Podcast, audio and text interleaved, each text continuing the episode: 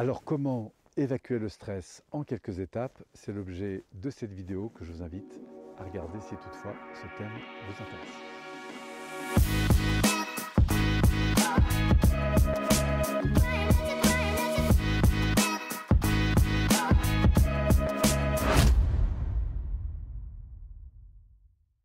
Alors comment évacuer le stress en quelques étapes?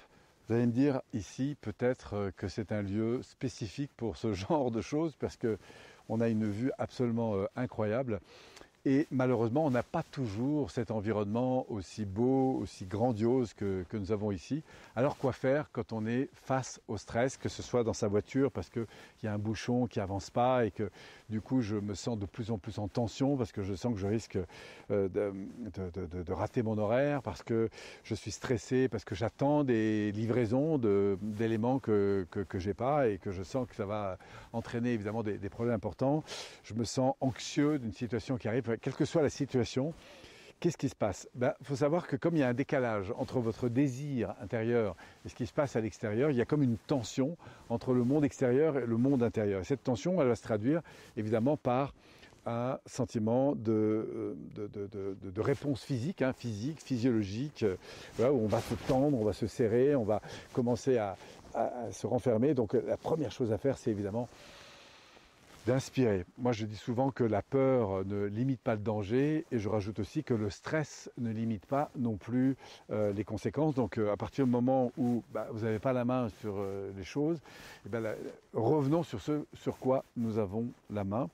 Et la première chose, inspirer, sourire, dire merci, se poser tranquillement et se dire bon, ok, je sens que le temps tourne, qu'on va peut-être pas arriver à l'heure à la gare, je sens que je suis toujours pas livré.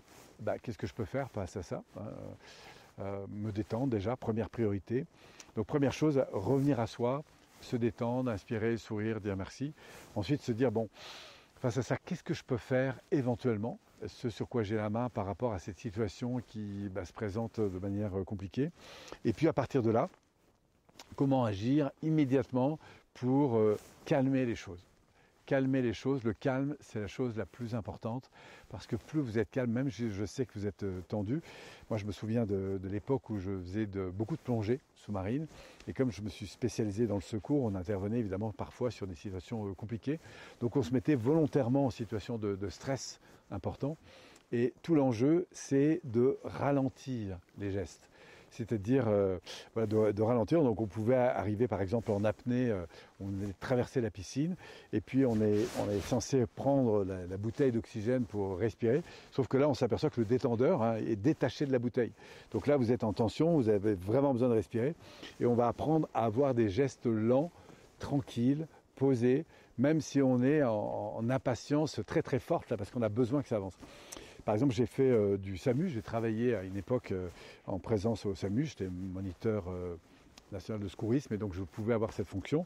Et je me souviens, au départ, je me disais, mais tous les gens partent un peu en courant. Eh bien, pas du tout, on pense toujours à marcher, il n'y a aucune précipitation parce qu'on sait que l'accélération des mouvements, c'est un danger important. Et donc, voilà, donc ça n'empêche pas d'être rapide, mais en fait, on va prendre le temps d'aller vite. J'adore cette affirmation, c'est une pub de la SNCF qui dit ça, prendre le temps d'aller vite. Et j'adore l'appliquer face à cette dimension de stress. Donc en résumé, première chose, inspirer, sourire, dire merci. Ça va vous poser dans l'instant. De vous dire, waouh, sur quoi j'ai la main, là, tout de suite, et qu'est-ce que je peux faire pour éventuellement participer ou améliorer les situations, sachant qu'il y a des choses sur lesquelles j'ai la main et d'autres non. Et puis enfin, à partir de là, calmer les choses, me poser, ralentir les gestes, parler plus doucement, sourire, se détendre. Et on va voir que du coup, le retour au calme va se faire peu à peu. Et puis très souvent, vous savez, le stress, il monte un peu comme ça avant des événements importants. Et puis dès qu'on est passé à l'action dans l'événement, les choses vont mieux. Pourquoi? Parce qu'on est en train de gérer justement un processus de comportement, d'action, tranquille, apaisé. Et comme on est en plus, parce que c'est une bonne chose à rajouter, c'est-à-dire en bonne interaction avec l'environnement, du coup, les choses se calment. Voilà donc ce que je vous propose, quelques étapes simples.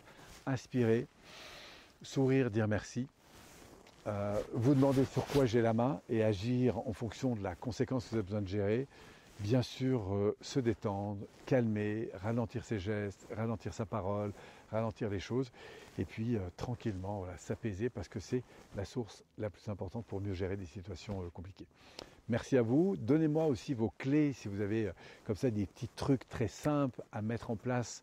Moi, j'adore les micro-comportements de changement.